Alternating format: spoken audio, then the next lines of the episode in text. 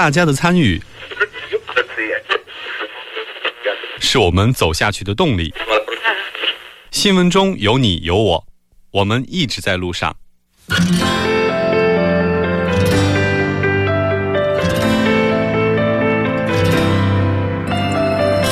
参与我们的节目，您可以通过手机短信的方式发送短信到井号幺零幺三，每条短信会收取五十韩元的通信费用，或者可以进入我们官方网站三 w 点 tbs 点 s o u r 点 kr 进行留言，我们期待大家的参与。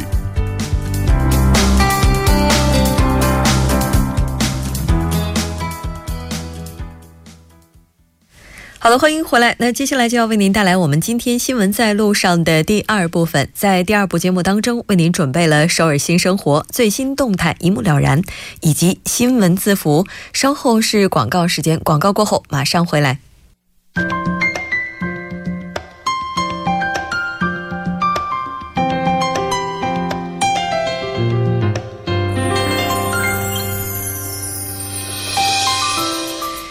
首尔新生活为您介绍首尔市面向在韩外国人推出的优惠政策、开办的教育讲座、举行的庆典等。马上就进入今天的首尔新生活。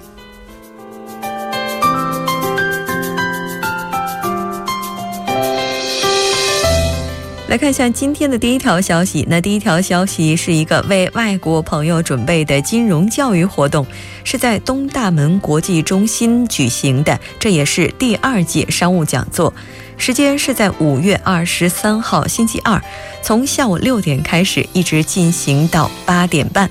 地点呢，就是在东大门国际中心。这次活动的主题就是为了在韩国从事商务活动的外国朋友安排金融教育相关的一些主要课程。申请的方式，您可以登录官方网站，也可以发送邮件进行。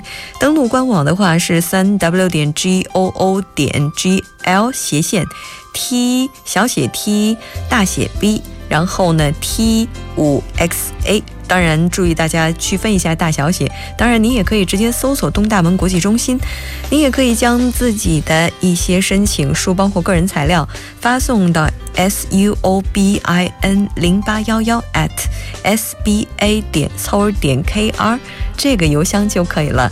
那在这里要提醒您的是，这次报名按照先后顺序，一共会招募二十五人，当然是全部免费的。您可以拨打电话零二二二二七幺九五八八零二二二七幺九五八八进行更加详细的咨询。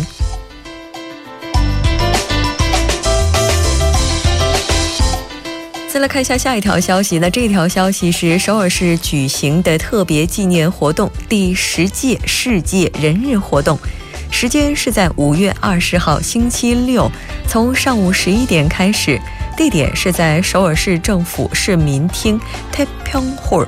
那这次的内容一共分成两个部分进行，第一部分是从十一点半开始进行到十二点二十分，那第十届世界人日纪念仪式以及颁奖仪式，那颁的奖项包括模范外国人著名奖。第二部分是从十二点二十分开始，一直进行到下午两点。那这个部分主要是和来自五湖四海的朋友一起进行的国际音乐会欣赏活动。那除此之外，还有一些其他的活动。其他的活动呢，是在十一点开始进行到十一点三十分，包括世界茶果体验、世界服饰体验以及传递希望信息等。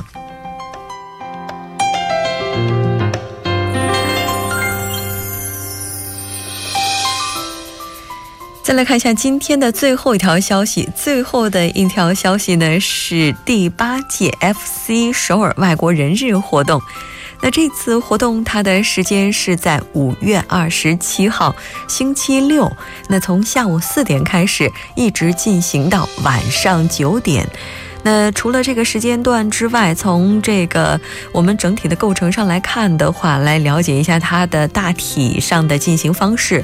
从四点开始到下午的七点，这部分主要是场外，场外活动包括全球音乐会以及运作宣传团队。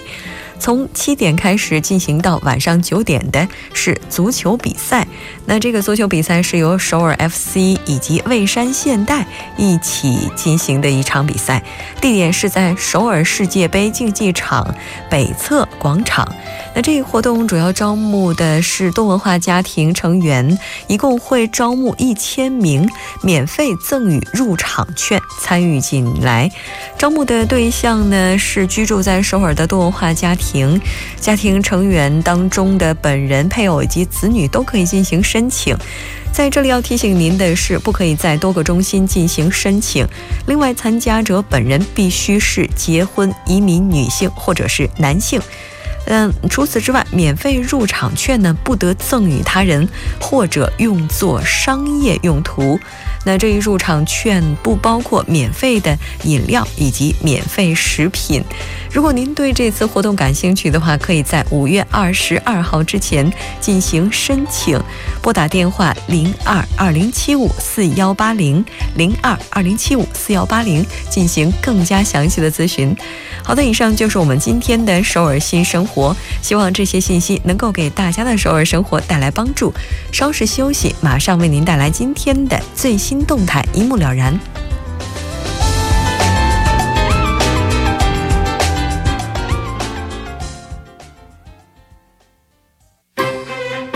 新闻中有你有我，我们一直在路上。您的参与，我们的动力。参与我们的节目，您可以通过手机短信的方式发送短信至井号一零一三，每条短信会收取五十韩元的通信费用。你也可以登录我们的官网三 w 点 tbs 点 s o 点 kr 收听更多广播回放。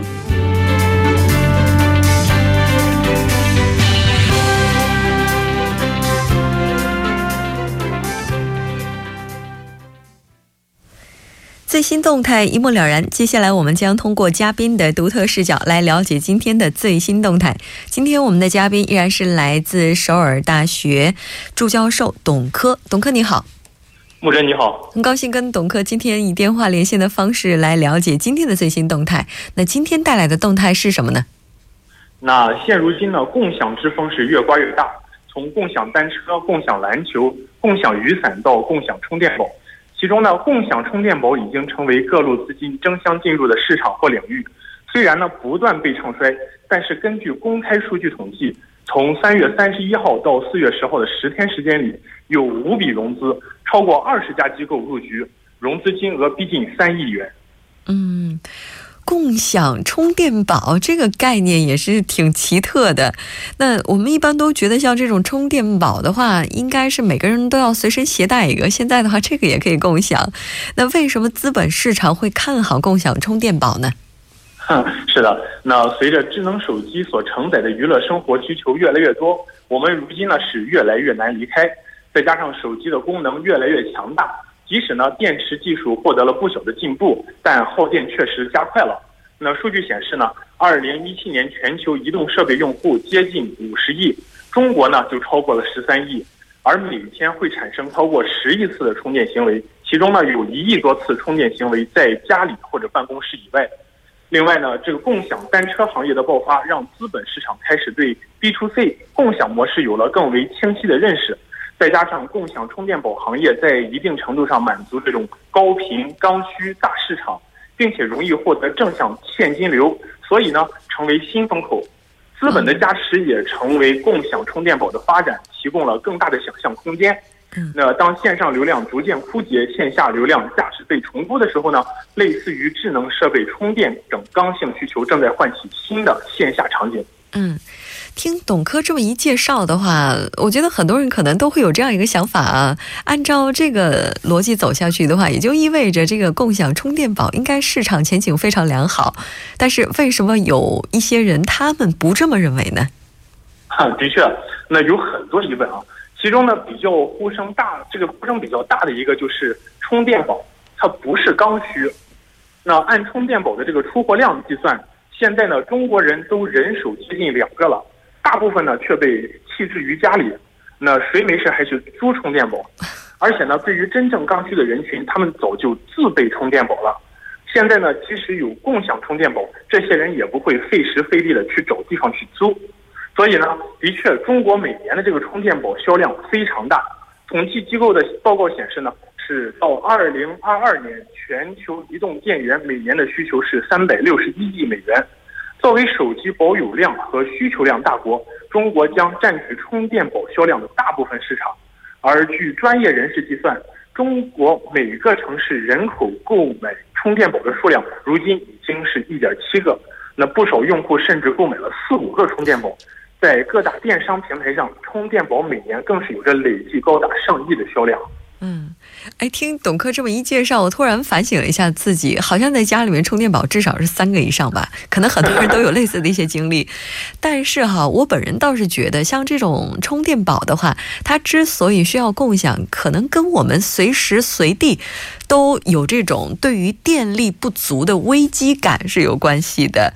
那么从这个角度来看的话，是不是说这个？当然，我们有危机感是很正常的哈。那自己每个人可能都会有几个，那是不是就没有必要去共享？因为毕竟充电宝的话，好像个人持有的话会更方便一些吧。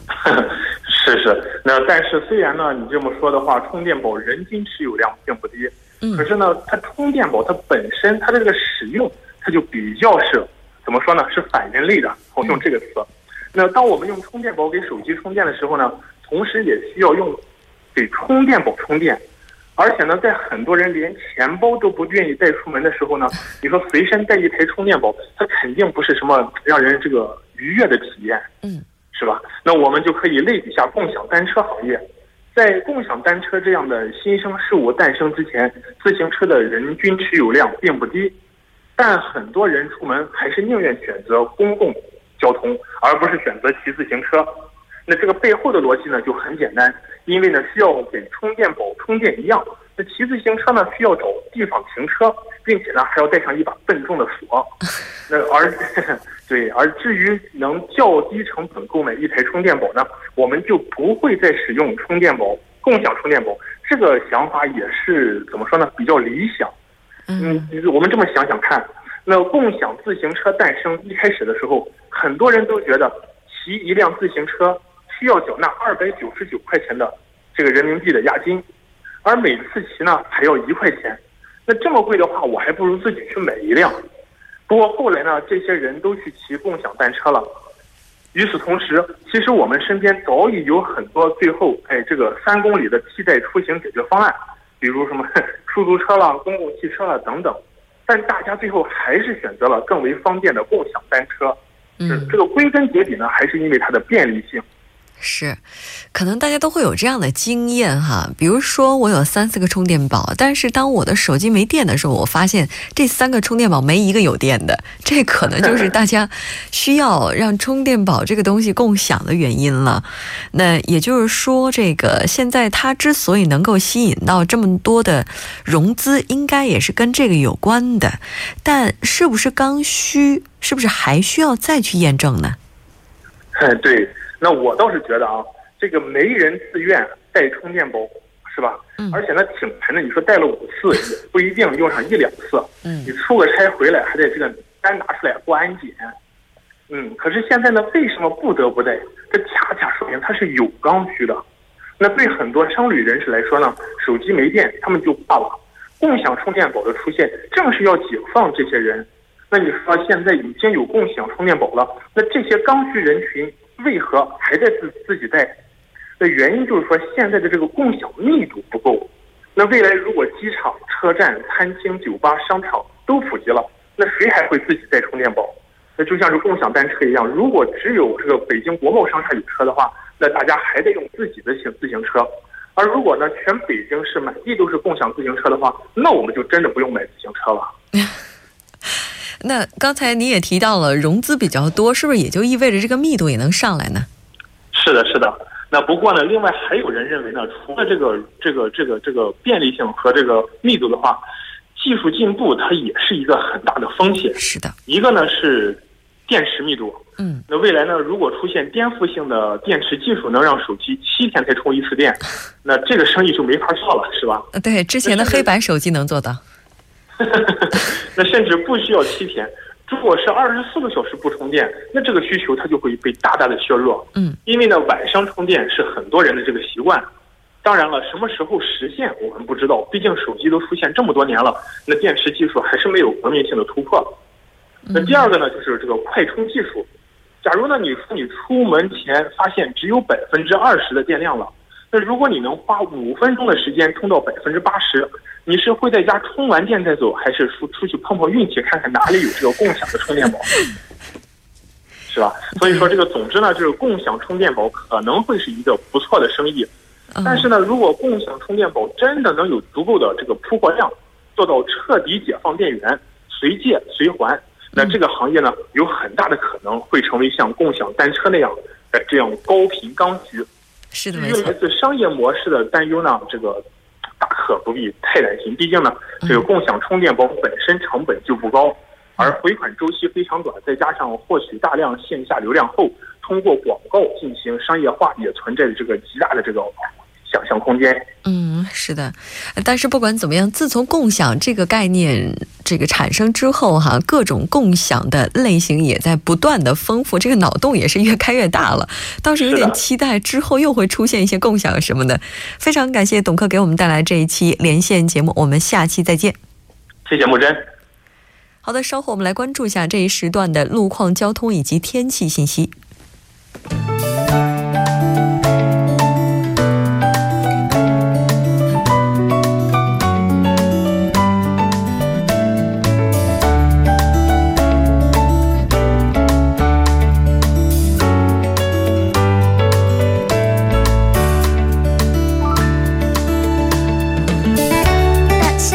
晚上六点四十九分，这里是由影月为大家带来最新的首尔市交通及天气情况。我们还是一起来关注一下路面的突发事故，以确保您安全出行。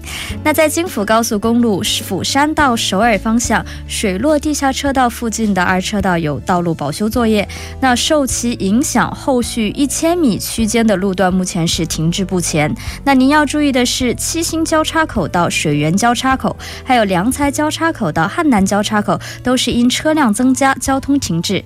那反方向的汉南交叉口到瑞草交叉口也是因为车辆逐渐增多，交通运行缓慢。我们继续关注下高速情况。那赶上晚高峰，我们看到高速情况非常不太乐观。那在内部循环高速公路圣水 GC 方向，成山交叉路到延禧交叉路、宏济交叉路到洪恩交叉路，目前交通流量较大，是以低于时速二十千米每小时的速度缓慢前进。那反。反方向的成山方向呢，则是从洪恩交叉口到洪济，还有延禧交叉口，都是以低于三十千米的速度行驶。此外，我们看一下，在江边北路高速日山方向，马浦大桥北侧到西江大桥北侧，盘浦大桥北侧到铜雀大桥北侧，汉南大桥北侧到盘浦大桥北侧，目前是交通拥堵。那对面的九里方向呢，是从元小大桥北侧到汉江大桥北侧，还有汉江大桥北侧到铜雀大桥北侧，以及铜雀大桥北侧到盘浦大桥北侧，也是。车多，车辆呢平均是以二十五千米每小时的速度徐行。那接下来我们关注下今明两天的天气情况。今天晚间至明天凌晨多云，西南偏西风三级，最低气温零上十三度。明天白天多云，西南偏南风二级，最高气温零上二十二度。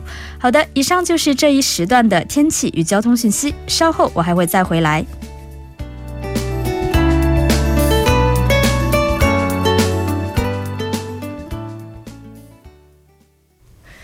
聚焦热门字符，解读新闻背后。接下来，我们就连线特邀记者全小新。小新你好，啊，木真好，各位听众朋友们好，很高兴跟小新一起来了解今天的新闻热词。那今天为我们带来的是什么呢？